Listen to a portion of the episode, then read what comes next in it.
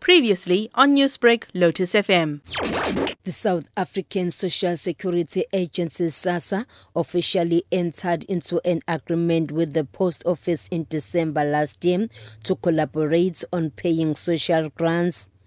The Post Office took over the paying of grants to over 17 million beneficiaries from Cash Paymaster Services.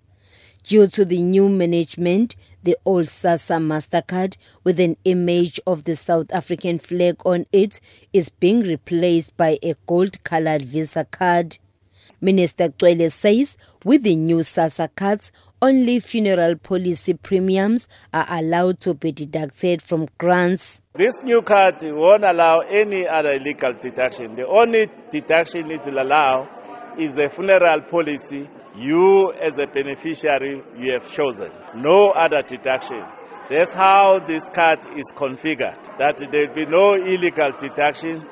Minister Cwele is confident that the post office has the capacity to pay social grants. The post office is having adequate capacity, but we are building this capacity. So we are purchasing cash dispensing machines so that it will be faster, so that it will be safer, SASSA grants recipients who are using old cards can apply for new cards at payphones, SASSA offices or post office branches.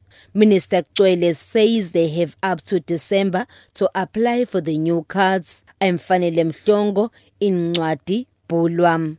Newsbreak, Lotus FM, powered by SABC News.